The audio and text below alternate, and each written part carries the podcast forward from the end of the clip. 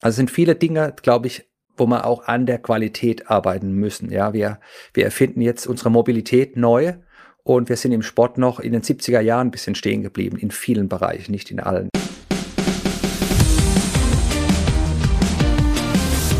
Herzlich willkommen zu einer neuen Folge des Sport Unites Us Podcast von Laureus Sport for Good.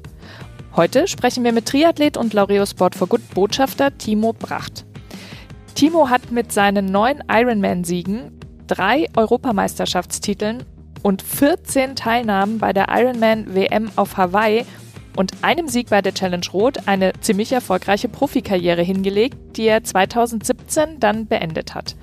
In unserem Podcast ähm, haben Paul und ich mit ihm nicht nur über diese lange Karriere gesprochen, sondern Paul, ich finde, Timo hat uns auch echt einige interessante Denkanstöße gegeben. Ja, absolut. Timo, der hat da wirklich spannende Gedanken und Ansätze geliefert, die uns alle und ich denke auch die Politik motivieren sollten, die Strukturen im Sport zu überdenken und auch an die heutige Zeit anzupassen. Also in dem Sinne, Miki, ich würde sagen, lasst uns gleich loslegen.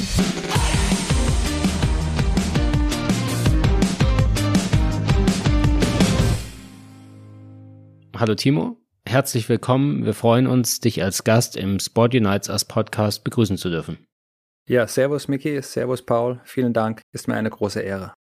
Uns ist es vor allem eine große Ehre, dass du inzwischen schon seit einigen Jahren Laureus Sport for Good Botschafter bist. Wir dich dadurch natürlich besser kennenlernen durften und du ja vor allem auch die Arbeit von Laureus schon kennst. Es soll natürlich auch um Laureus gehen in, in unserem Podcast, aber es soll vor allem darum gehen, wofür Laureus steht, nämlich für die Kraft des Sports und wie der Sport am Ende die Gesellschaft verändern kann, zum Positiven verändern kann. Und das funktioniert meistens ja auch über das Individuum. Und vielleicht magst du dich für die Hörer ganz kurz vorstellen. Im Detail gehen wir dann im Podcast rein, aber einfach, wer du bist und was du sportlich gemacht hast und was du heute machst. Ja, mein Name ist Timo Bracht, lebe in Eberbach im Neckartal, das ist bei Heidelberg, Baden-Württemberg. Ich hoffe, das hört man mit meinem Slang auch ab und zu ein bisschen durch, dass ich aus dem Badischen komme und ja, habe mit sechs, sieben Jahren angefangen, Sport zu machen. Damals war ein großes Vorbild Boris Becker, insofern bin ich Tennisspieler geworden. Leider hat mein Tennistrainer damals sich nicht richtig gekümmert und so bin ich dann zum Fußball gekommen. Da war es dann richtig toll, aber so als Rechtsaußen hat bisher die Trefferqualität gefehlt, Tore zu machen und so bin ich über Umwege dann zum Skisport, über eine kleine Verletzung, dann über einen sehr, sehr guten Trainer zum Ausdauersport gekommen. Und da gab es so eine verrückte Veranstaltung um die Ecke, das hieß Triathlon. Und da konnte man eine Badehose anziehen und Radfahren, Schwimmen und Laufen. Und das habe ich probiert und habe da so meine große Sportliebe gefunden, sage ich mal. Bei den Amateuren war ich auf Hawaii und habe so hab so Landesmeisterschaften gewonnen und wurde dann auch irgendwann Profi. Da gab es eine Verletzung vorher, die mich sehr stark geprägt hat, auf die wir vielleicht nochmal eingehen können. Ein großer Unfall. Und ruckzuck sind 20 Jahre rumgegangen und ich habe Erfolge feiern können, habe zwischendurch studiert, gearbeitet, als Trainer, als Altenpfleger, als Busfahrer und ja, bin mittlerweile glücklich verheiratet, habe zwei Kinder, mein Sohn ist 19, meine Tochter wird jetzt 14. Ja, und ich lebe eigentlich glücklich und zufrieden als Laureus Sport for Good Botschafter und äh, finde es echt toll, dass wir heute ein bisschen auch über Themen sprechen können, die uns, die uns alle bewegen, gerade in der jetzigen Zeit, wo doch echt viele Herausforderungen anstehen und ja jeder Tag eigentlich eine neue Herausforderung ist. Vielen Dank für deine kurze Vorstellung. Also das hört sich ja schon nach einem sehr bewegten Leben an, im wahrsten Sinne des Wortes. Du hast äh, deinen Weg zum ja, Triathleten jetzt schon kurz gezeichnet. Also wir können ja für die Hörer ganz kurz mal zusammenfassen. Also neunfacher Ironman-Sieger, dreimal Europameister, Challenge Rot-Sieger, siebenfacher Top Ten Finisher auf Hawaii. Wenn wir hier jetzt nichts vergessen haben, also sehr beeindruckend, sage ich mal, diese Laufbahn. Du hast gesagt über 20 Jahre, wenn ich das richtig verstanden habe. Aber so wie wir dich kennen, ist der Sport ja für dich noch viel mehr. Und du hast es ja gerade eben auch gesagt, das sind viele Sportarten, die du im Leben gemacht hast. Du hast die Familie, die, glaube ich, auch sehr sportlich ist.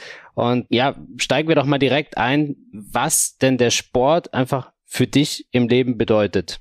Also, erster Gedanke ist natürlich schon immer diese große Herausforderung. Als Triathlet hast du einfach die große Herausforderung im Blick, diese langen Strecken, das über sich hinausgehen, die Frage, wie weit kann ich kommen, wie fühlt sich sowas an, wenn ich stundenlang unterwegs bin, wie kann ich mich darauf vorbereiten, wie kriege ich so das alles in meine anderen Träume, die ich habe. Am Anfang meiner Karriere war das natürlich irgendwo ein zufriedenes Leben zu führen und halt auch Anerkennung zu bekommen, weil im Sport ist man natürlich auch auf der Suche nach Anerkennung und schafft man das überhaupt mit so einer Sportart? Macht das für einen Sinn? Und so hat sich dann, dann auch dieses Selbstwertgefühl entwickelt, um ja zu wissen, das ist richtig, was ich jetzt mache. Das macht Sinn für mich und macht natürlich auch Sinn dann für andere. Und ist auch gleichzeitig eine Schwierigkeit im Triathlonsport, weil es doch so auch ein bisschen, das darf man nicht verschweigen, auch ein, ein, Sport für Egomanen ist, die morgens aufstehen, ans Training denken und abends mit dem Gedanken ins Bett gehen, danach essen, ziemlich viel Material brauchen, den Tag danach ausrichten. Insofern war das immer auch die große Herausforderung für mich, wie kann ich als normaler Timo Brach, der der kein Triathlet ist, auch noch wahrgenommen werden und nicht nur als Sportverrückter. Wann war dir klar, du hast ja jetzt dein Leben beschrieben und äh, die Bedeutung des Sports für dich in deinem Leben als Profisportler. Wann war der Zeitpunkt bei dir, dass du gesagt hast, ich möchte Profisportler werden? Wann ich Profi wurde, das war im Jahr 2003 und zwar am 6. Januar, weiß ich noch ganz genau. Also es war, war nie der Gedanke daran, Profi zu werden. Ich wollte immer gut im Sport werden und habe studiert und habe auch eine Ausbildung gemacht als Trainer und war normal Zivildienstleistender, also ohne Sportkompanie und Sportförderung. Also alles ganz relativ normal. Und 2003 habe ich mich schwer verletzt beim Skifahren in Davos in der Schweiz, Davos wehtut. Und hatte eine schwere Wirbelsäulenverletzung mit einem zweifachen Wirbelbruch im Brustwirbelbereich. Das hört sich jetzt schlimm an, war zum Glück doch nicht so schlimm wie gedacht, weil die Nervenstrukturen nicht verletzt wurden, aber die Wirbelkörper waren, waren eingebrochen, so eine Kompressionsfraktur. Ich bin einfach von einem Felsen beim freien Skifahren äh, runtergestürzt und bin auf dem Steißbein gelandet und habe mir da sozusagen die Wirbelsäule so gestaucht, dass im Brustwirbelbereich da zu zwei Brüchen kam. Und als ich dann da so lag im Schnee, ja, habe hab ich mir geschworen, Mensch, wenn du wieder richtig auf die Beine kommst, dann musst du das was dir das Leben so schenkt. Das war da zu der Zeit zum einen die, die Selbstständigkeit im Sport- und Fitnessbereich, aber ich hatte auch schon einen kleinen zweijährigen Sohn und ich hatte parallel noch meinen Triathlonsport gemacht, wo ich schon auch zweimal auf Hawaii war als Amateur. Und da habe ich für mich so eine Abmachung gemacht, wenn ich wieder auf die Beine komme, dann muss ich mich für eine Sache entscheiden. Und diese Sache war dann im Jahr 2003, dann Mitte des Jahres, der Triathlonsport, als ich ein halbes Jahr nach dieser Verletzung den Ironman in Frankreich gewinnen konnte und drei Monate später noch den Ironman in Florida. Und es war jetzt so, äh, ohne spirituell zu sein, so ein bisschen das Erweckungsjahr, wo ich gemerkt habe, okay, jetzt hast du vieles ausprobiert und du bist auch mit einigen Talenten, sage ich mal, so ein bisschen versorgt und hast ein gutes Umfeld gehabt, aber jetzt nimmst mal bitte selbst in die Hand und nutzt die Zeit, ja, und bleib dran und probier dich jetzt in einer Sache mal richtig aus. Und es war so die Abmachung. Und dann ging es halt auch 2-4 los im Profisport. Und dieses Erlebnis, ja, am Boden zu liegen und nicht zu wissen, wie es weitergeht, das hat man natürlich schnell vergessen. Aber jetzt zurückblickend war, glaube ich, dieser schwere Unfall ganz, ganz wichtig in meiner Karriere. Ohne den Unfall wäre ich nie Profi geworden. Also das heißt, dass für dich dieser Schicksalsschlag eigentlich wirklich den Ausschlag gegeben hat für deine Entscheidung, dann Profi zu werden. Ja, weil diese Dankbarkeit, das wieder machen zu können, was ich gern gemacht habe und dann vielleicht auch das Talent, das da, da war, nicht zu verschludern, das habe ich da halt gespürt, ja, und habe gemerkt, hey, du hast nicht viel Chancen und äh, du hast auch das Glück, das zu machen, die, das Umfeld, diese Nische, diese protegierte Nische, sagt man ja auch so schön, ja, und es hat dann auch was mit, mit Respekt, sage ich mal, zu tun vor dieser eigenen Gesundheit, dieser schnelle Heilungsprozess. Ich hatte auch damals sehr viel Glück. Ich bin zum Gott sei Dank nicht in der Schweiz ins Krankenhaus gegangen. Meine Freundin, jetzige Frau, war damals dabei. Die war gerade in ihrer Physiotherapieausbildung. Die hat gesagt, ich soll mich nicht so anstellen. Das ist nur ein bisschen eine Muskelverletzung. Und wir sind dann einen Tag später nach Hause gefahren. Der Rücksitz damals von einem Fiat Uno, der ging gar nicht so weit zurück, dass ich schmerzfrei da nebendran liegen konnte. Hab dann auch Hochfieber bekommen. Wir sind direkt dann daheim ins MRT von einem Arzt hier vor Ort. Und der hat dann gleich die Hände über den Kopf zusammengeschlagen, hat gesagt, normalerweise gleich drei Monate Gipsbett. Hätten sie in der Schweiz nach so einem Skiunfall gemacht. Und dann wäre ich in dem Jahr nicht mehr auf die Beine gekommen und hätte es dann mit Triathlon, denke ich, auch, auch beiseite geschoben und hätte weiter mein Studium gemacht und die Fitnesstrainer-Ausbildung und das Gesundheitsstudio, wo ich damals in der Selbstständigkeit war. Aber es, es kam anders. Es war so, dass ich sofort an dem Tag angefangen habe zu trainieren. Wir haben sofort die, die Oberschenkelmuskulatur weiter aufgebaut. Ich habe so mit konservativen Methoden meinen Rücken gestärkt und konnte fast acht Wochen später auf der Rolle sitzen mit Radl fahren und äh, habe dann zwar lange Laufpause gehabt, aber es ging. Ich kam wieder in Form relativ schnell und es war auch so für den Arzt und für meine Physios und alle, die da so dabei waren, war es so die Challenge, komme ich wieder auf die Beine und ich kam auf die Beine und ich kam sogar stärker zurück als als davor, ja. Für mich klingt es ja sehr stark auch einfach äh, als Beweis deine mentale Stärke, aber würdest du sagen, war die davor schon so ausgeprägt oder hat sich das dann durch den Unfall irgendwie auch erst gezeigt bei dir, weil du ja diesen Schalter dann umgelegt hast und gesagt hast, das lasse ich nicht zu?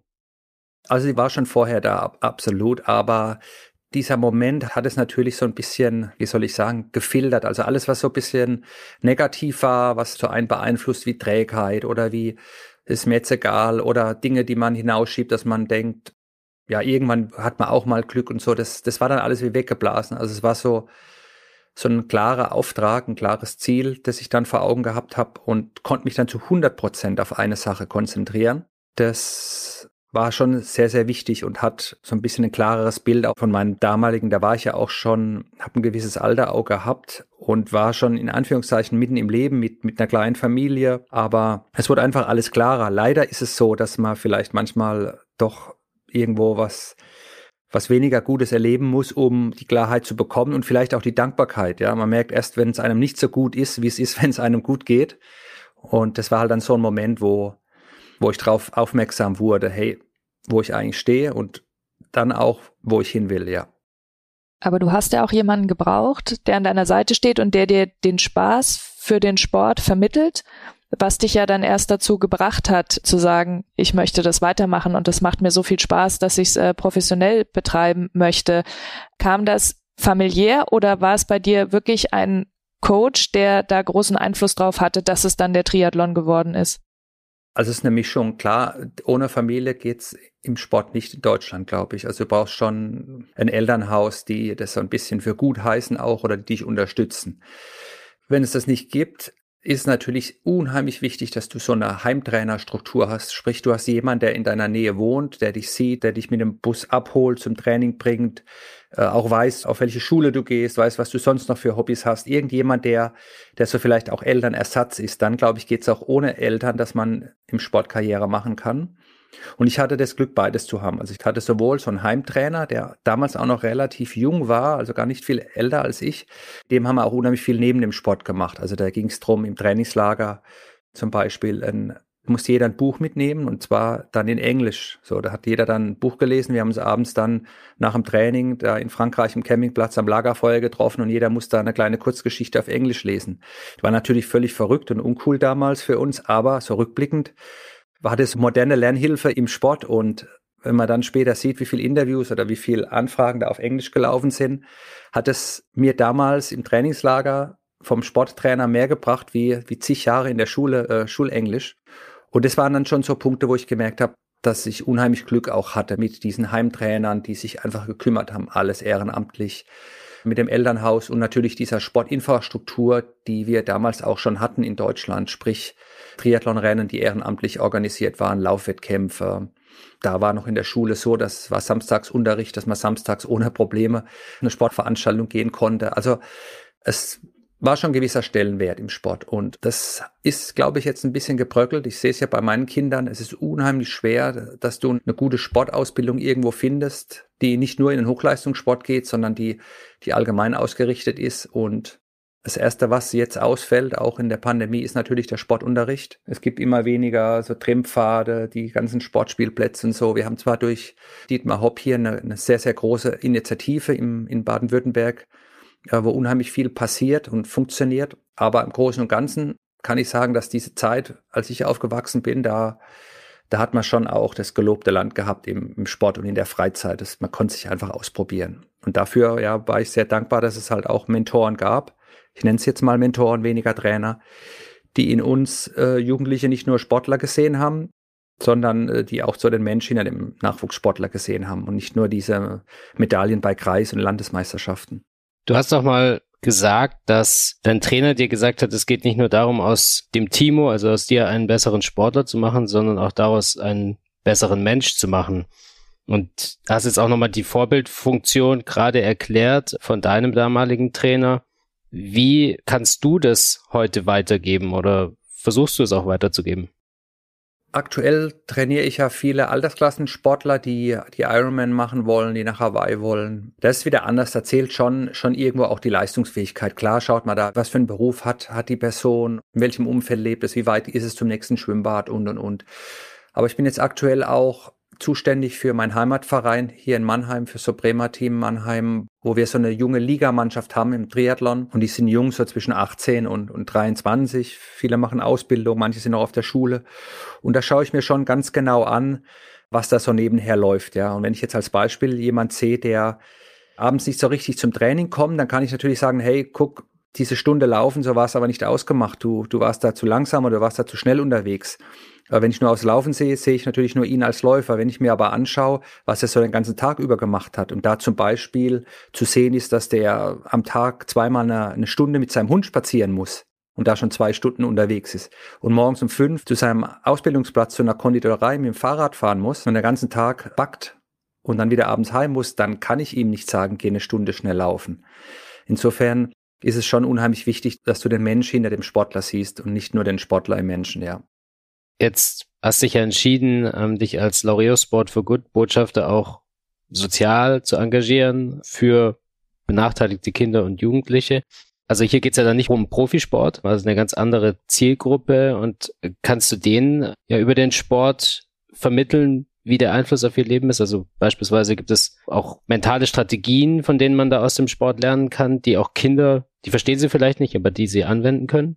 Ja, ich glaube, das ist aber auch bisschen jetzt schon kompliziert gedacht. Was ich bei Laureus auch immer erlebt habe, ist von Anfang an die Jungs und Mädels in Bewegung bringen. Weil ich glaube, das große Gut, das wir haben im Sport, sind gar nicht mal so die Anfragen und die Regeln, die wir aufstellen, sondern ist erstmal das in Bewegung kommen, ja, zusammen auch in Bewegung kommen und dann schauen, was passiert, ja, und daraus dann Dinge ableiten, wie, wie geht man miteinander um, ähm, wenn man zusammen sein muss für ein Team, was macht man, wenn jemand zu spät kommt oder die Ausrüstung vergessen hat oder ihm es nicht so gut geht.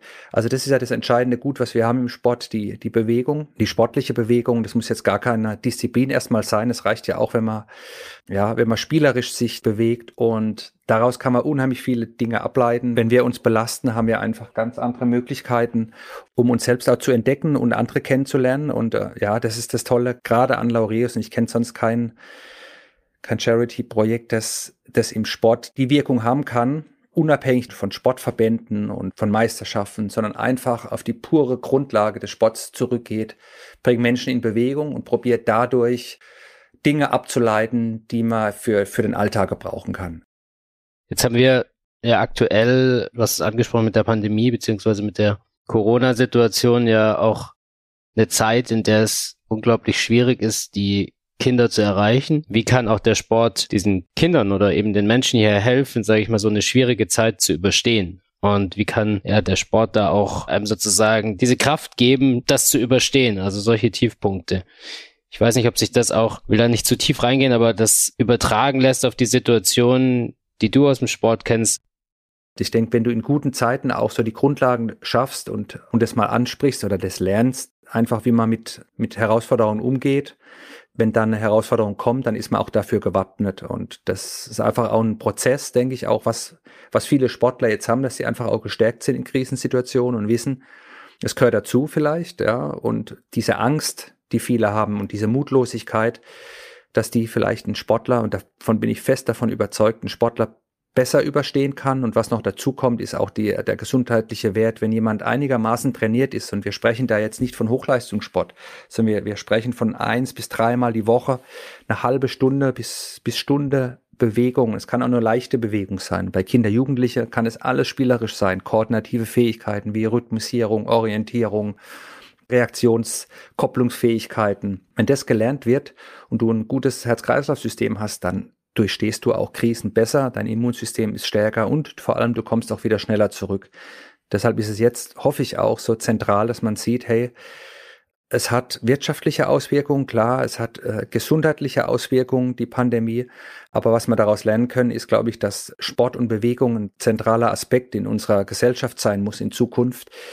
Und da müssen wir halt auch irgendwo Forderungen stellen, dass man Infrastrukturen braucht, dass man Gelder braucht, dass man Wertschätzung braucht für den Sport, dass man, ja, dass man auch wegkommt nur von diesem DOSB-Gedanken, Gold, Silber, Bronze braucht man in Deutschland, sondern dass wir eine breite, groß angelegte Gesundheitsausbildung äh, haben. Ich spreche da nicht gern von Erziehung, weil Erziehung hört sich immer so an wie mit dem erhobenen Zeigefinger, sondern ist einfach äh, Sport und Bewegung ein zentrales Element in unserer Gesellschaft einnimmt, sowohl für Kinder, Jugendliche, wo wir uns mit Laureus ja auch kümmern, bis hin zu den Ältesten in der Gesellschaft. Zum Beispiel mein Papa ist Jahrgang 43. Der ist gestern für sich 60 Kilometer Radl gefahren bei Puls 115, also ganz locker, ganz easy. Der ist natürlich ein bisschen trainiert, aber der hat sich auch gefragt, ob er das machen kann, ob er da rausgehen kann. Und da habe ich ihn auch bestärkt, habe gesagt, wenn du das für dich gut einschätzen kannst und sicher unterwegs bist, dann mach was, tu was. Und das ist so ein bisschen auch das, was ich jetzt sehe, dass man das als Chance aus der Pandemie mitholen kann.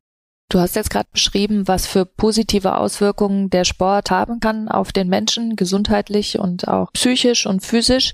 Wir reden immer von der Kraft des Sports, dass wir daran glauben bei Laureus, dass der Sport wahnsinnig viel Kraft hat, ein Leben zu verändern. Für Menschen, die keinen Sport treiben, ist es vielleicht eine Aussage, die irgendwie völlig leer im Raum steht. Was ist die Kraft des Sports? Findest du, dass Sport auch Menschen oder Kinder sozialisieren kann? Ja, der Sport kann es. Es können aber auch andere Dinge wie Musik oder Kunst, aber der Sport hat eine geringe Eintrittsschwelle. Wir denken nur an, an, an Fußball. Klar ist Fußball unsere absolute Nummer eins Sportart in Deutschland und die Entwicklung im Fußball hindern oft auch andere Sportarten in der Entwicklung. Aber ich roll nur einen Ball in einen Schulhof rein und es stehen 10, 12 Kinder rum und was glaubst du, wie viel von den 10, 12 Kindern den Ball hinterherrennen? Das sind fast 100 Prozent. Also da sieht man ja schon, dass diese, diese Schwelle, etwas zu tun, im Sport so gering ist, dass ich halt unheimlich viel damit erreichen kann. Und wenn ich den Kindern und Jugendlichen in die, in die Gesichter schauen bei der Bewegung, ist natürlich auch oft Aggression dabei und äh, Wille, aber es ist auch unheimlich viel Lächeln und Freude und Spaß dabei und Lockerheit und ich glaube, wer kennt jeder das Gefühl, wenn man sich auch ausbelastet hat, wie es einem danach besser geht. Ja, und es sind ja so auch nachweislich, medizinisch auch hormonelle Strukturen, die da getriggert werden, die die uns einfach gut gehen lassen, ja. Und das ist komplett ohne, ohne große Eintrittsschwelle. Und das ist natürlich die große Chance, die, die der Sport hat. Und diese Kraft, ja, diese, diese Bewegung, diese Veränderung, diese körperliche, die kann man ja selbst erleben, sage ich mal. Währenddessen, wenn ich mein Musikinstrument in den Schulhof lege, eine Klarinette, wird es schon ein bisschen schwieriger, da einen guten Ton rauszubringen. Oder ich stelle eine Leinwand hin und sage, malt mal ein Bild. Das, glaube ich, geht auch ganz gut. Da kann man auch sich ausdrücken, aber der Sport da im Gegensatz äh, ist natürlich dann eine komplett andere Welt. Und wir müssen natürlich, oder ich muss ja auch als Sportler mich dafür stark machen und dafür eintreten, ja, und die Argumente bringen, dass das Sport wichtig ist. Deshalb bin ich natürlich da auch Riesenverfechter davon. Dann hast du das Gefühl, dass jetzt im übertragenen Sinne zu wenig Bälle in die Schulhöfe geworfen werden?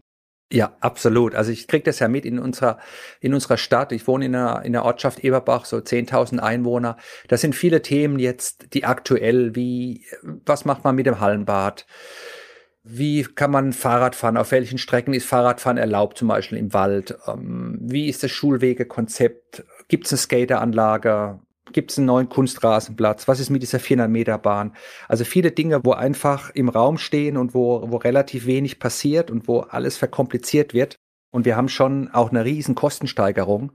Ja, ein Ball war früher ein Ball, der war vielleicht halb aufgepumpt und aus Leder. Und wenn es da geregnet hat, wurde der Ball so schwer, dass du einfach Probleme gehabt hast, da zu kicken. Heute müssen ja die Bälle alle top in Schuss sein und darfst den Ball nur auf diesem Bodenbelag nehmen und nicht auf dem. Es gibt natürlich auch eine große Kostenexplosion jetzt in dem organisierten Sport. Das ist ein Problem. Und letztes Jahr habe ich in einer Schulsportstunde, da waren viele am Rand gesessen, die ihr Sportzeug vergessen haben war nur mit Jeans rumgesessen. Ich habe gesagt, mit Jeans ist überhaupt kein Problem, den Sport auch auszuüben. Und mir war es aber egal, was die für Schuhe gehabt haben. Die sollten einfach mitmachen. Und ja, ich meine, der Hausmeister hätte gesagt, du mit den schwarzen Sohlen darfst du nicht auf den Hallenboden. Aber mir ist wichtiger, dass der mitgemacht hat. Und wir haben danach die, die schwarzen Schlieren weggewischt oder er hat sie selbst weggewischt, dass er lernt, dass er das nächste Mal andere Schuhe mitbringt. Und es war immer noch besser, wie, wie rumzusitzen und nichts zu machen. Du hast ja auch das Thema Geld angesprochen. Also siehst du es dann so, dass da irgendwie auch die Verteilung vielleicht nicht ganz richtig ist oder anders gemacht werden sollte? Also wo fließt das Geld im Sport heute hin? Man muss schon überlegen, wo man denn hin will, auch als Gesellschaft. Ich sag mal, nicht nur bis zu den nächsten Olympischen Spielen. Wir müssen nur wissen, äh, wo wir hin wollen und wen man dafür vielleicht auch einsetzen kann. Und gibt es dafür einen politischen Willen? Wir haben jetzt mittlerweile auch Klimamanager und Medienmanager in Gemeinden, warum soll es nicht irgendwann auch mal einen, einen, Bewegungsmanager geben, der schaut, was, was kann eine Kommune oder Gemeinde machen, äh, wo gibt's Infrastruktur, die ungenutzt ist. Und daran denke ich jetzt nicht nur an eine neue Sporthalle oder an eine, eine 400 Meter Bahn, die dann eine Tattern, eine Kunststoffbahn werden muss, sondern gibt's vielleicht irgendwo noch einen alten Trimpfad oder ein, äh, so eine Art Robinson-Spielplatz so ein, oder kann man vielleicht selbst auch was machen in einem Schulprojekt, dass man dass man einfach auch wieder dieses, dieses Abenteuer vor der Haustür, was wir jetzt auch in der Pandemie gemerkt haben, dass doch viele, viele wohnortnah sich bewegen wollen auch und dann zum Beispiel der Forst ächzt, dass er sagt, Mensch, die gehen alle in den Wald und vermüllen den Wald und die Tiere werden, werden vertrieben. Ja gut, aber ich sag lieber im Wald hinter das Haus, wie dass man irgendwo in Urlaub fliegt, um eine Aerobikstunde in einem Sporthotel unbedingt machen muss und darum geht's, glaube ich, in Zukunft. Und da, da muss mehr kommen und da muss auch mehr von, von der Infrastruktur genutzt werden. Und da brauchen wir Profis. Das ist ganz wichtig. Das, da dürfen nicht irgendwo haltbare Lösungen von, von Vereinen, die sowieso überlastet sind, im Ehrenamt kommen, sondern da müssen wirklich Profis ran, ausgebildete Sportlehrer, Sportwissenschaftler, die sich da Gedanken machen und die auch gut ausgerüstet sind, auch finanziell. Und dann gibt's vielleicht mal auch eine Stelle in der Stadt von einem Bewegungsmanager, der sich darum kümmert. Du sprichst ja hier was wirklich sehr zeitgemäßes an. Also eigentlich, äh, das ist ja gerade gesagt, so viel ungenutzte Ressourcen, die man eigentlich nutzen könnte. Es ist ja doch faszinierend, weil Deutschland hat ja doch die starken Strukturen eigentlich aus den Vereinen, aber man hat immer noch den Eindruck, so sehen wir es zumindest von Seiten Laureus oft, dass es eigentlich immer um höher, schneller weitergeht und gar nicht darum, an der Basis eigentlich anzusetzen und einfach mal in Bewegung zu kommen. Und von daher finde ich das einen sehr interessanten Aspekt und auch diese Vorbilder und diese Gedanke des Bewegungsmanagers. Siehst du denn da insbesondere in der Region, in der du lebst, weil du vorhin Dietmar Hopp angesprochen hast und die Aktivitäten der Dietmar Hopp Stiftung, eine vielleicht auch positive, beispielhafte Entwicklung, die man auch ja als positiven Case oder als Benchmark auch für andere Regionen anwenden kann oder präsentieren kann? Ja, dazu kenne ich zu wenig die anderen Regionen. Aber so eine Art Blaupause kann man schon auch sehen über, über die Dietmar Hopp Stiftung hier. Vor allem auch, weil so ein integrativer Ansatz ist. Es geht ja nicht nur um Sport, es geht ja auch viel um Gesundheit, um Medizin, um einfach auf um Aufmerksamkeit schaffen und auch Spendenbereitschaft wecken und auf Dinge zeigen, die im Argen liegen, sage ich mal, dafür äh, Aufmerksamkeit zu schaffen. Und ja, das ist schon ein zentrales Element. Gerade jetzt zum Beispiel mein Sohn mit 19, der ist ja mit, mit dieser Struktur hier aufgewachsen, ja. Auch mit der Diskussion um Dietmar Hopp, er ist auch Fußballfan mit Hoffenheim hier. Und da ist schon, ist schon interessant, wie auch in Schulen das, das erlebt wird, ja. Wie bringt man sich ein? Was kann man zum Beispiel auch durch diesen Aufstieg von einem Fußballclub hier, der, der sehr viel Gutes gemacht hat für die Region? Wie können da auch andere Sportarten davon profitieren? Kann man sich auch ein Beispiel nehmen in der Professionalisierung? Aber du hast angesprochen, Paul, das sind natürlich Grenzen gesetzt und die Grenzen liegen ganz klar in diesem Ehrenamt. Nicht nur, dass einfach Personen fehlen, die sich engagieren, das ich auch verstehe, weil die Zeit heutzutage ist so komplex und äh, ist so schnelllebig auch. Da sind einfach viele Strukturen auch im Sport, sage ich mal, überholt. Aber es fehlt natürlich auch in der Ausbildung, in der Qualität der, der Ausbildung, der Trainerausbildung, der Mentorenausbildung, in der Qualität der Bewegungsausbildung. Man muss auch mal schauen, wie jetzt, wie heutzutage in den Hochschulen auch ein Sportlehrer ausgebildet wird, was der denn für ein Know-how mitbekommt, um darauf einzugehen. Ist ein Jugendlicher, wenn er zum Beispiel eine, ein Beschwerdebild hat, am, ihm tut's Knie weh, ja, weiß ein Sportlehrer überhaupt, wie ist ein Knie aufgebaut, was kann man für Übungen machen? Ist es noch zeitgemäß, im Sport Hochsprung zu testen und zu benoten in der siebten Klasse? Oder wäre es nicht einfacher, dass man einfach mal probiert, Seil zu springen, zu gucken, wie, zum coolen Lied, äh, wie man da Seil springen kann. Also sind viele Dinge, glaube ich, wo wir auch an der Qualität arbeiten müssen. Ja, wir, wir erfinden jetzt unsere Mobilität neu und wir sind im Sport noch in den 70er Jahren ein bisschen stehen geblieben, in vielen Bereichen, nicht in allen. Insofern mache ich da schon auch Druck, dass, äh, oder setze mich dafür ein, dass man sich weiterbildet und dass man schaut, hey, was, was bedeutet Sport und Bewegung. Äh, und auf der anderen Seite müssen wir schauen, dass wir unten natürlich im Breitensport die Eintrittsschwelle so hemmen, wie ich vorhin gesagt habe, dass es man nicht die beste Sportbekleidung braucht, um, um zu rennen, sondern dass es auch mal eine, eine alte Jeans und ein T-Shirt tut und vielleicht auch Straßenschuhe, um sich zu bewegen. Und wo würdest du da ansetzen? Also, weil du sagst ja, du machst dich dafür stark. Das ist ja schon ein strukturelles Problem, was du beschreibst. Also, wenn du jetzt, sag ich mal, die Politik beraten würdest, wenn man sagt, die Politik ist der ausschlaggebende Faktor, vielleicht ist es aber ja auch äh, eher, sind es eher private Initiativen. Also, wo sollte man aus deiner Sicht ansetzen, um diesen Strukturwandel auch vollziehen zu können? Das frage ich mich auch. ja, also da siehst du auch schon, dass es so ein Gap schon gibt da zwischen dem, was vielleicht auch der Sport will, auch der organisierte Sport, der zum Beispiel der DOSB, Deutsche Olympische Sportbund oder der Landessportverband Baden-Württemberg. Es gibt ja schon riesen, riesen Sportverbände oder der DFB.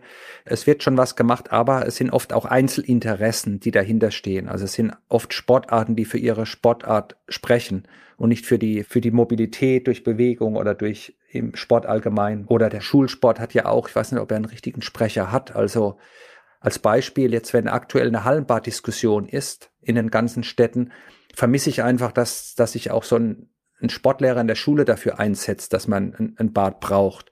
Äh, setzen sich oft die DLAG ein oder ein paar Schwimmvereine oder ein paar, die gern schwimmen gehen, aber es kommt da auch zu wenig dann von von einem Schulsport, dass der, der Sportlehrer sagt, hey, ich brauche diese Sportstunde und ich brauche einen Sporttag. Und da sind wir im Bereich der Ausbildung. Gibt es Sportfakultäten zum Beispiel, werden die kleiner, werden die größer Sportfakultäten.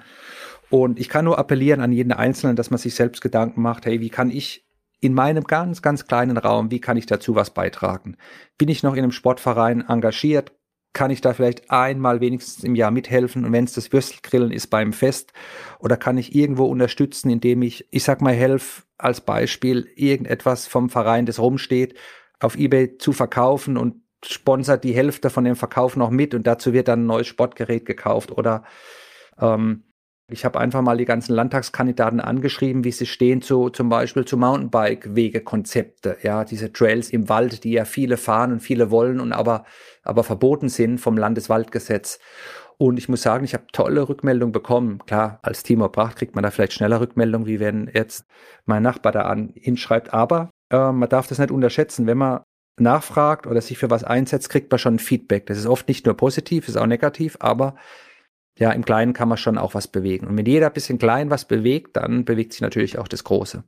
Mit dem Mountainbike-Wegekonzept da sprichst du ja was an, was zum Beispiel in Stuttgart schon teilweise erfolgreich umgesetzt wurde. Also dort hat es gefruchtet und die Stadt hat es gefördert, aber in der Verbindung gibt es ja auch ein Programm von Laureus, was du unterstützt. Und ich glaube auch, dass du dort Laureus kennengelernt hast, also Move and Do.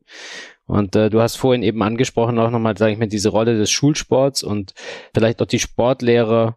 Sie sagen, sie brauchen ihre Sportstunde, aber dass sie auch wissen, sage ich mal, wie sie die Sportstunde so anlegen können, dass es für alle Kinder Sinn ergibt und auch für die Klassengemeinschaft vielleicht. Was hast du da mit Move and Do erfahren? Weil die agieren ja sehr stark genau in diesem Bereich und sind an den Schulen aktiv.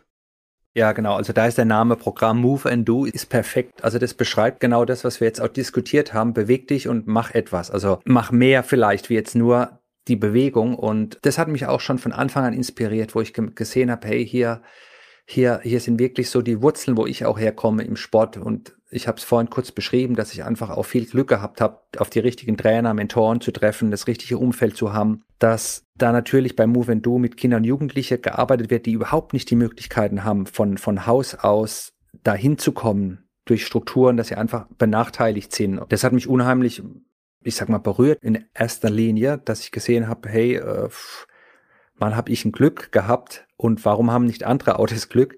Und wie kann ich da ein bisschen zutun, dass äh, wenn es nur eine einzige Person ist, die dadurch positiv verändert wird, hat sich das Ganze auch schon gelohnt. Und ja, das ist das eigentlich für mich persönlich hier in der Region das ideale Projekt, das ich auch so ein bisschen als Blaupause auch für Vereine da nehme, wo ich sage, guck, hier wird etwas gefördert, wo, wo es nicht darum geht, dass jetzt eine Leistung verbessert wird, sondern da geht es darum, dass man sich in erster Linie trifft, dass man die Gruppengröße beibehält, dass man Buben und Mädels zusammenbringt, dass man Gute und Schwache zusammenbringt, dass man Groß und Kleine zusammenbringt und füreinander einsteht. Und ja, das war unheimlich inspirierend und auch eine der, der Erfahrungen, die ich von Anfang an bei Laureus gemacht habe, dass, äh, dass neben den ganz großen Namen im Sport, die sich dafür einsetzen, dass es im ganz Kleinen irgendwo auf dem Schulhof, es gibt Ehrenamtliche, die sich dafür hergeben und mit jemand was durchsprechen, wenn was nicht funktioniert und probieren durch den Sport das zu erklären und weiterzubringen. Das war für mich eine sehr große Inspiration.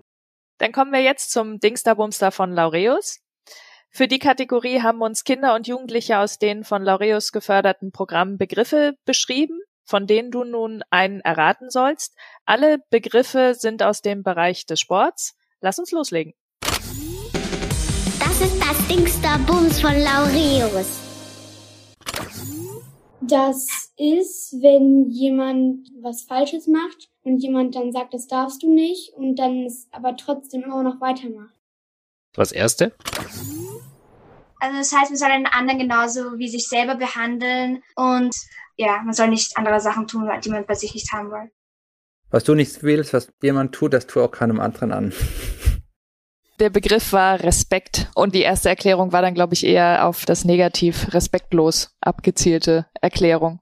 Also ich glaube auch Respekt gegenüber Anderssein äh, ist auch ein zentrales Element. Wenn man bei Laureus schaut, allein die Botschafter ist ja jeder irgendwo anders. Er kommt aus einer anderen Sportart, äh, sieht komplett anders aus, aus einem anderen Land, andere Sprache. Also so, so verschieden auch und trotzdem in der Sache zusammen, dass das ja auch ein gutes Beispiel ist jetzt, wenn wir jetzt so in, in, die, in die kleinen Vereine gehen, wo wir jetzt sind, ja, das ist natürlich äh, ein Volleyball Verein sich um die Hallenzeit battelt mit der Yoga-Klasse oder beim Schwimmbad, ja, die DLAG rein will, aber auch die Taucher da drin sein wollen und dann sind noch die Frühschwimmer. Jeder ist irgendwo anders, aber ich glaube, jeder muss verstehen und das habe ich bei Laureus gelernt, dass unabhängig von der Disziplin, von der Sportart, dass es um das große Ganze geht und das ist aber auch wieder für mich eine Inspiration von den großen Sportstars, das ins Kleine auch zu tragen und da, da auch Beispiel dafür zu zeigen, dass man, dass man nichts Besonderes ist, nur weil man in irgendeiner Sache unheimlich gut war, sondern dass man sich ja auch respektvoll, wie es jetzt auch die Kinder beschrieben haben, dafür einsetzt ähm, und, und andere Dinge auch zulässt oder andere Dinge, die einem nicht gefallen, dann halt auch negativ bewertet. Respekt ist ja aber auch ein, ein Wert, ähm, der eben über den Sport, finde ich, sehr gut vermittelt werden kann.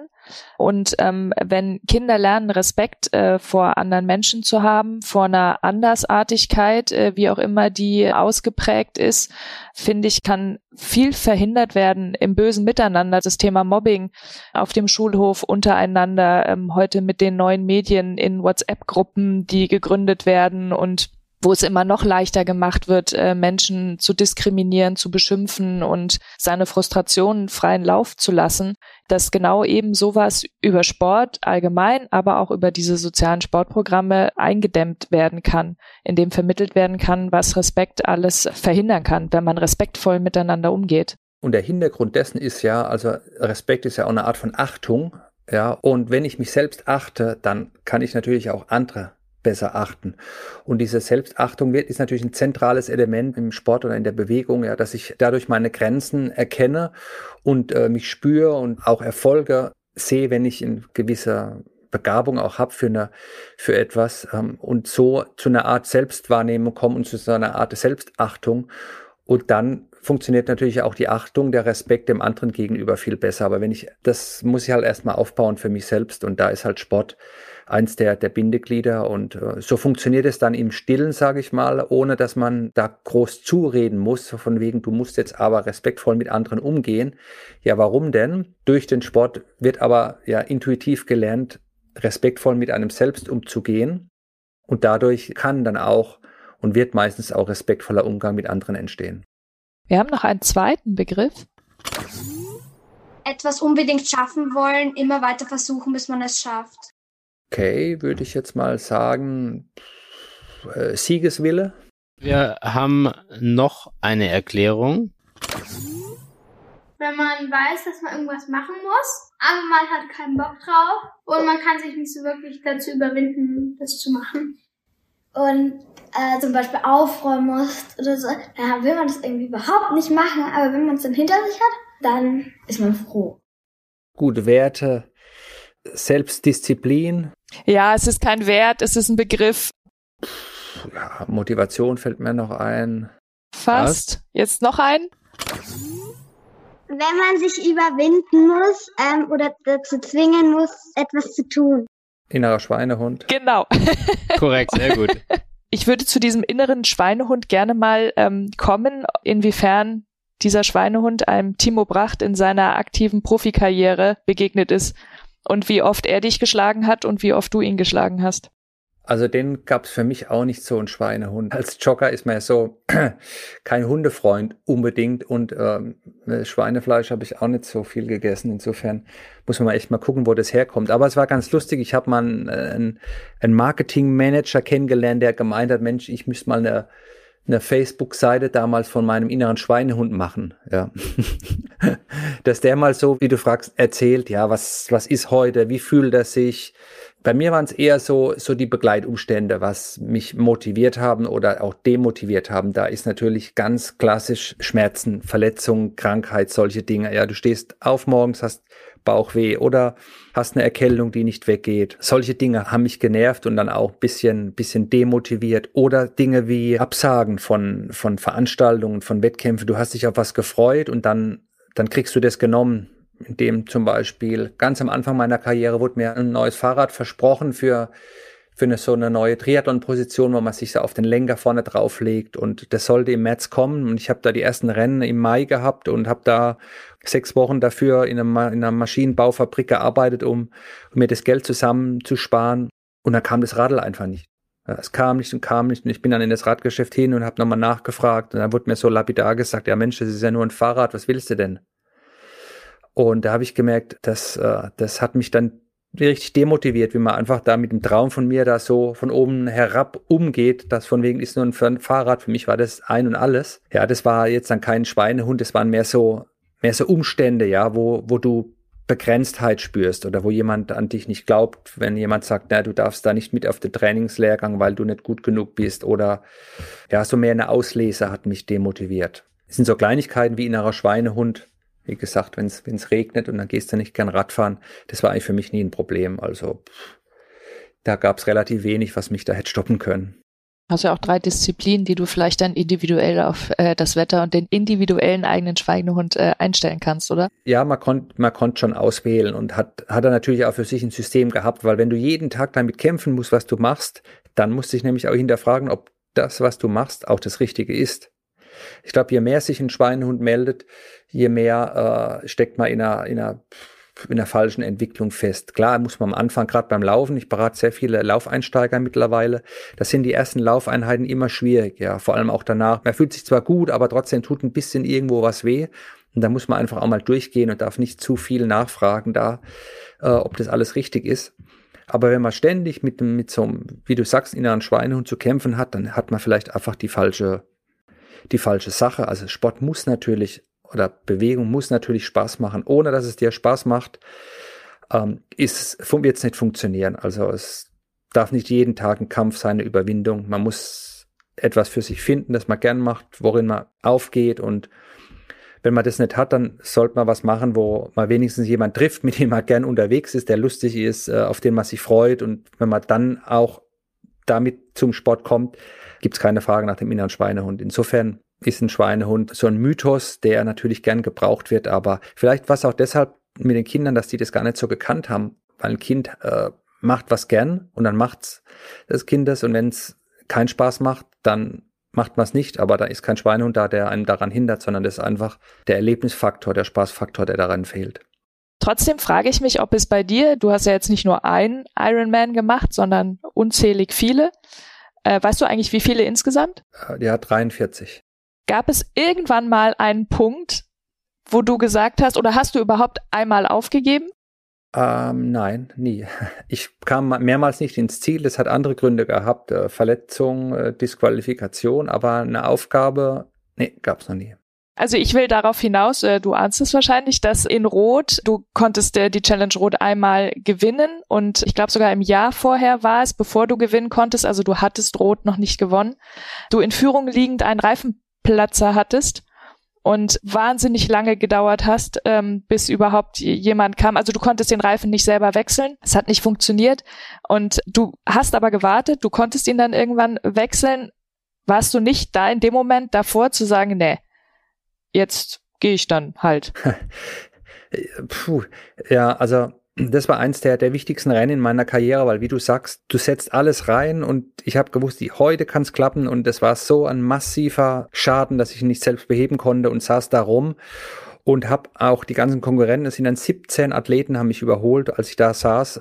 Komischerweise äh, war die Situation dann irgendwann so lustig, dass ich diese berühmte Bratwurst dann bestellt habe, weil ein Passant mich gefragt hat, was er denn machen kann für mich. Habe ich gesagt, eigentlich gar nichts, aber du kannst mir von dem Würstelstand gegenüber was zu essen holen. Das wäre auch nicht erlaubt gewesen, aber ich habe es ihm halt gesagt. Und sprich, ich habe die Situation dann irgendwo intuitiv, aber es war nicht so, dass ich da einen richtigen Plan gehabt habe, Miki. Es war einfach so, dass ich aus dem Bauch raus entschieden habe für mich, hey, jetzt ist das große Ganze wirklich weg und jetzt mach dir vielleicht einen Spaß daraus und guck, wenn du wieder auf die Beine kommst, seh das locker, lach über dich. Es gibt da auch ein Bild, wo ich da auf dieser Straße sitze und warte, dass irgendwas passiert mit dem Wechsel des Rades.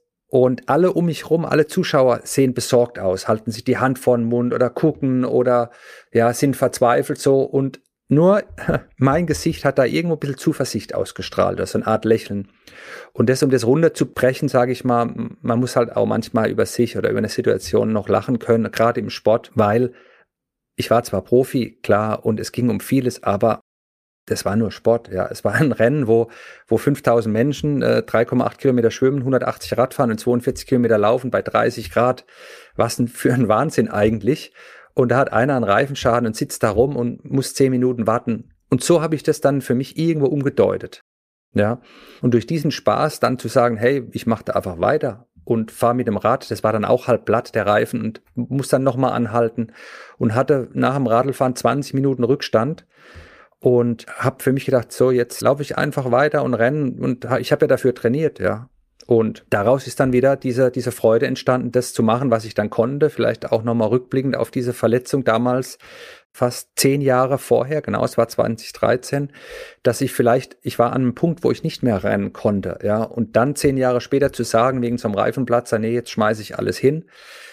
Das war vielleicht auch dann äh, so eine Wirkung von so einer schweren Verletzung, von so einer Dankbarkeit. Und dann kam eins zum anderen, dann haben das die Zuschauer gesehen und haben mich extra angefeuert und ich kam ins Laufen rein und diese Lockerheit hat mich dann auch zum richtig schnellen Marathon getrieben und ich bin dann noch schlussendlich auf Platz drei vorgelaufen mit schnellster Laufzeit, wurde deutscher Meister und ja, war das ein ganz, ganz wichtiges Rennen für mich, über das ich auch jetzt noch viel erzählen kann. Du fragst ja auch danach und was ich daraus gelernt habe, ist, wenn es mal nicht so läuft, nicht zu verkrampfen und vielleicht da über die Situation ein bisschen lächeln und über sich selbst auch nur lachen können. Welche Werte, die du in deinem Sportleben gelernt hast, dir angeeignet hast, setzt du heute in deinem Berufsleben ein und profitierst davon? Was ich nicht erraten habe, ist Respekt. Ja, und Respekt bedeutet für mich, dass ich jeden respektiere, ob er zum Beispiel im Sport, ja, wenn ich mit jemand auf der Bahn bin, der sagt, oh, ich muss hier von der Bahn runter, jetzt bei uns im, im Freibad, weil ich schwimme nicht so schnell wie Sie, Herr Pracht, dann sage ich, ist doch überhaupt kein Problem. Du schwimmst halt zwei Bahnen Brust, währenddessen ich zehn Bahnen Kraul schwimme, aber wir schwimmen hier zusammen weiter auf der Bahn. Also Respekt bedeutet für mich, dass ich unabhängig davon, was der andere wo er herkommt, was er kann, was er ist, dass ich ihn auf Augenhöhe äh, respektiere. So. Und dann natürlich Dinge wie Offenheit habe ich im, im Sport gelernt. Offenheit, Neugierde, Mut, dass ich mich für, für Menschen, für Dinge interessiere, dass ich nicht arrogant, sage ich mal, das, was, für, was ich für mich wichtig halte, auch anderen aufdränge, sondern dass ich probiere, offen zu sein wie gesagt, diese Neugierde, die du brauchst auch als Sportler nach der Karriere, weil es gibt so viel Dinge außerhalb vom Sport und so viel Herausforderungen, die einfach neu sind und ohne diese Neugierde, ja, bleibst du einfach in diesem, in diesem alten Denken, das du als Sportler gehabt hast. Und das zählt in der normalen Welt nur bedingt. Ja, man kann viele Werte mit rüberbringen, aber man muss natürlich offen sein und auch den Mut haben, was Neues zu wagen. Für viele Sportler ist ja gerade dieser Prozess von der aktiven Karriere ins Leben danach gar nicht so einfach. Wie war das für dich? Also die Tage waren natürlich super einfach, weil du konntest eigentlich ausschlafen, konntest machen, was du wolltest. Aber schlussendlich habe ich dann relativ schnell auch gemerkt, dass das Privatleben schon auch super viel zu bieten hat. Also wir haben dann äh, auch verrückte Dinge gemacht, gereist ohne Fahrrad mal. Ich konnte auch endlich mal wieder Alpinski fahren gehen und konnte einen Skipass nicht nur so eine Stunde mal irgendwo an einem Hangski zu fahren, sondern konnte mal wirklich ein drei oder vier, dann fünf Tages Skipass mir nehmen und mit der Familie morgens aufstehen, Skifahren und abends danach auch Fondue essen und gemütlich was trinken und muss nicht mir irgendwo ein Schwimmbad suchen, wo ich wieder schwimme oder früher aufhören und dann zum Rennen gehen. Also wirklich ganz, ganz einfache Dinge waren, waren für mich dann wichtig. Und dann kam natürlich aber auch die Herausforderung, sprich, äh, wie, wie strukturierst du deinen Tag? Mal ganz einfach gesprochen. Wer ruft dich da noch an? Äh, mit, mit wem bist du in Kontakt, wenn du aus dieser Sportszene auch draußen bist? Und was, was stellst du dann da? Bist du dann Ex-Profi oder bist du bist du Rentner, haben viele gesagt, oder Privatier? Ja, wer bist du überhaupt? Und das ist, glaube ich, das große Problem, dass man sich als Sportler immer als Sportler auch so wahrgenommen hat und so ein Selbstbild von einem entstanden ist. Und das dann rüberzubringen in das normale Leben, das Selbstbild, das dann neu ist, das dauert einfach und da braucht man Geduld. Und ich habe früher gedacht, oder ich habe gedacht, es geht nachher ruckzuck. Also ich schnall so mit den Fingern und dann bin ich vom Sportler zum, zum Mensch Timo Bracht oder zum Trainer oder Berater, aber so schnell geht's nicht. Also es ist wirklich ein Prozess und ich kann auch nur raten dazu, sich die Zeit zu nehmen, auch die Geduld zu haben, sich äh, darauf einzulassen und Dinge einfach auch geschehen zu lassen und ein bisschen diese Langsamkeit, die man als Sportler natürlich nicht gebrauchen kann, nur in der Regeneration, diese Langsamkeit zuzulassen. Hast du da auch versucht, bewusst Abstand zu nehmen? Also, weil du gerade gesagt hast, oder du hast dich gefragt, wer bin ich eigentlich? Äh, du hast mal die Aussage geäußert, ich bin nicht Timo Bracht, der Triathlet, sondern ich bin Timo Bracht, der auch Triathlon macht. weiß nicht, ob das jetzt aus deiner aktiven Zeit war oder danach, diese Aussage, aber war dieses Abstand eben wichtig? Ja, also ich habe natürlich in meinem Umfeld immer viele gehabt, die mich da auf den Boden der Tatsachen zurückgebracht haben und habe zum Glück auch ein Leben vor dem Sport gehabt. Ich habe es vorhin kurz erwähnt, wo ich zum Beispiel als Zivildienstleistender in der Urologie im Krankenhaus als Pfleger gearbeitet habe, 15 Monate. Und da wurde mir keine Stunde geschenkt, dass ich trainieren gehen kann oder so. Das war einfach ganz normales Leben. Und äh, oder in meinen Anfangszeiten, als ich im im Sport- und Freizeitzentrum gearbeitet habe, da habe ich gewusst, was eine Lohnsteuerkarte ist. Ich habe gesehen, was Brutto Netto ist. Ich musste mein eigenes Auto kaufen. Und das waren einfach Werte, die ich am Anfang schon gesehen habe. Und der Sport war sozusagen so, ja, so ein Bonusprogramm eigentlich. Ja, das war so, so eine, so eine extra Folge in meinem Leben, das, das dann kam. Und die Folge ist jetzt aber vorbei gewesen und ich kann mich jetzt wieder auf das auch zurückbesinnen, wo ich vorher war, nämlich die, die Arbeit mit Menschen im Bereich Sport, ob das jetzt als Trainer ist, als, als Diagnostiker, als Redner, als Papa in meinen Funktionen bei, bei den Stiftungen. Und deshalb, glaube ich, ist auch wichtig, dass man im Sport diese zweite Karriere oder diese zweite berufliche Ausbildung, wo auch viel gemacht wird. Die meisten Sportler, muss man ja auch wirklich sagen, die meisten Sportler, die gut sind, sind auch oft dann im, im normalen Leben auch gut und haben, haben für sich eine Lösung parat, ob das jetzt eine, eine, eine stabile familiäre Beziehung ist oder einen guten Freundeskreis. Das geht schon mit einher und das wollen wir ja auch vertreten. Wir wollen ja, dass das Sport die Leute nicht asozialer macht, sondern die Leute sollen ja dadurch auch sozial profitieren. Das natürlich im Spitzensport und in diesem extremen Spitzensport, wo ich unterwegs war, dass es da natürlich auch äh, riesen, riesen Schwierigkeiten gibt. Das, das ist klar, aber im Großen und Ganzen, ja, stehe ich morgens auf und bin, bin froh, auf der Welt zu sein. Du als Triathlet, 20 Jahre Profisportler im Triathlon, bist unzählige Kilometer gelaufen, gefahren und geschwommen. Ich weiß, dass du nach deinem Karriereende ähm, einen Medizincheck äh, gemacht hast und äh, das wurde sogar in der Studie verarbeitet. Hattest du Angst, wie das Ergebnis sein wird? von dieser Studie? Ja, also wie du sagst, Hintergrund war, dass man im Sport oft, oft so gedacht hat, naja, man muss sich so verausgaben, dass man wirklich äh, fast als Invalide aus, aus seiner Sportkarriere rausgeht. Nur dann hat man alles gegeben. Und das war mir einfach zuwider, weil ich habe mir gesagt, Mensch, ich kann doch nicht komplett kaputt ja, als Sportler aus der Sportart rausgehen und dann auch jungen Leuten empfehlen, Sport zu machen. Deshalb war die Idee da, Medizincheck, okay, alle Gelenke mal, mal untersuchen lassen, MRT-Experten draufschauen, das Herz anschauen, alle Blutwerte und das natürlich auch im Vergleich mal zu schauen, wie hat sich sowas entwickelt über eine Karriere. Zum Beispiel die Wirbelsäule. Wie sieht die Wirbelsäule nach einem Wirbelbruch vor 20 Jahren? Wie sieht sie nach 400.000 Kilometer? War ich ungefähr unterwegs im Wasser? Zu Fuß und auf dem Radl, 400.000 Kilometer Belastung. Was gibt's da für Abnutzungserscheinungen? Und ja, Angst war da. Mein erster Besuch in der Klinik in Heidelberg beim Arzt, äh, beim Dr. Peter Bix, da war, war mir es schon mulmig, weil ich auch nicht gewusst habe, Mensch, wie sieht's denn da aus? Aber ich habe schon natürlich gemerkt, dass es mir gut geht und die Ergebnisse waren, waren auch für die Ärzte eigentlich gar nicht so überraschend, ja, weil es schon klar ist, dass Sport ja oder Bewegung gerade diese ausdauernde Bewegung, ohne dass du jetzt einen künstlichen Impact hast, wie jetzt, wenn dir von der Seite einer reinkrätscht oder du beim Skifahren dir das Knie umdrehst, sondern das klassische Bewegen beim Schwimmen, Radfahren, Laufen, dass äh, das schon so gesund ist, dass wenn du keine schweren Knieverletzungen hast, dass das Gelenk nicht abgenutzt wird, sondern dass sich das Gelenk durch die sportliche Belastung erneuern kann und oder verändern kann oder umbauen kann. Und da konnte man natürlich auch Rückschlüsse ziehen auf das Training, das ich gemacht habe, dass ich schon auch bewusst, vielleicht auch manchmal unbewusst, auch die richtige Relation von Belastung und Erholung gefahren bin. Das heißt, wenn ich mich stark belaste, muss ich mich stark erholen. Und es hat funktioniert, dass ich eigentlich mit komplett beschwerdefrei 400.000 Kilometer mein, mein Körper belasten konnte. Was wir daraus gelernt haben, ist zum einen genau drauf zu schauen, wie trainiert man, wie kann man sportliche Belastung dosieren, dass es für Person XY funktioniert. Der eine braucht mehr Ausdauertraining, der andere braucht mehr Krafttraining, der andere braucht mehr Gymnastik der andere muss mehr schlafen äh, oder anders essen. Und da braucht man natürlich ein bisschen Zeit, um das kennenzulernen. Was haben wir für Sportarten? Was machen die Sportarten mit dem Körper? Und wie kann ich äh, gesund äh, ja, aus einer Sportkarriere rausgehen? Sportliche Belastungen, sind die auch heute für dich, denke ich mal, noch wichtig? Also suchst du dir vielleicht jetzt neue sportliche Herausforderungen? Ja, aktuell, oh, letztes Sommer war das äh, Sportklettern am, am Felsen. Das war eine riesen Herausforderung, wo ich wirklich als kompletter Rookie da gezittert habe beim Abseilen und äh, morgens aufgewacht bin und ganz nervös war. Also das Klettern ist oder in der Kletterhalle ist ist was Neues und eine absolute Riesenherausforderung. Und da bin ich auch angewiesen auf Guides, auf Menschen, die mir helfen beim Abseilen oder die mir Tipps geben. Und das kann dann schon auch eine, sagen wir, 60-jährige Frau sein, die so ein Fünfer vorsteigt und sagt, so, jetzt bist du dran und ich am, nach zwei Metern halt anfange zu zittern und komme nicht mehr weiter. Ja, und natürlich, klar, der komplette Wintersport, wieder Skilanglauf, ähm, Skisport, Fahrradfahren, nicht mit dem Triathlonrad, sondern mit dem Gravelbike, jetzt heißt es ja Neudeutsch, sprich durch die Gegend, mit dem Rennradfahren mit breiteren Reifen oder Mountainbiken.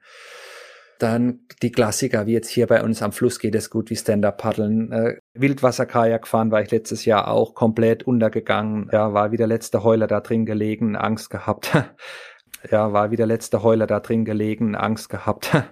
also viele Dinge, wo, wo ich einfach auch wieder starten muss und wo ich ja neue Herausforderungen auch sehe. Aber meine große Liebe bleibt natürlich und ist und bleibt der, der Ausdauersport. Die drei Disziplinen Schwimmen, Radfahren, Laufen. Und ja, ich bin jetzt motiviert, wenn ich rausschaue. Wetter ist ja klasse, bei euch in München auch. Da fahre ich natürlich gern 60, 80, 100, 120 Kilometer Rennrad noch. Oft natürlich jetzt mit Freunden. Also ich habe probiert auch sozial zu trainieren. Das bedeutet für mich, ich treffe mich mit jemandem, um zu trainieren. Das Problem ist nur, dass viele immer noch denken, dass ich schnell bin und sich dann ja Ausreden suchen, warum sie nicht mit mir trainieren können. Das heißt, wenn ich hier in meiner lokalen Mountainbike-Gruppe ankündige, Samstagmorgens um 10 Uhr, ich bin dabei, dann sind von 15, die kommen wollen, sind dann nur noch fünf da. Das ist dann auch blöd ganz guter Übergang auch zu Laureus, weil du warst ja auch im letzten Jahr mit dabei bei der ersten Tour Laureus Sport for Good, eine Rennradausfahrt, die wir mit Laureus organisiert haben und die sich inzwischen auch schon etabliert hat. Also wir freuen uns, wenn du wieder mal dabei bist, weil so auch die Menschen, die Interesse an Laureus haben und an der Arbeit, auch die Möglichkeit haben, ja, sich eben mit Sportlern wie dir auch darüber auszutauschen und auch von euch zu lernen. Dann kommen wir jetzt zum Abschluss zu unserem Sport Unites as Artwork. In unserem Podcast geht es um die Kraft des Sports. Darüber haben wir jetzt gesprochen. Und jetzt zum Abschluss möchten wir gerne von dir noch kurz und knackig deine Sport for Good Botschaft hören. Don't Stop Training ist natürlich ein Anglizismus, aber das war so 2003, als ich damals von einem Trainer gefragt wurde, Mensch, äh, was hast du denn für einen Spruch? ja, für deine Triathlon-Karriere. Und was es für mich bedeutet, ist, dass du dich nicht stoppen lassen sollst. Von damals war es dieser, dieser Wirbelbruch oder wir haben das Gespräch gehabt von dem Triathlon in Rot, als ich diesen Blattfuß gehabt hat, dass mich das nicht gestoppt hat.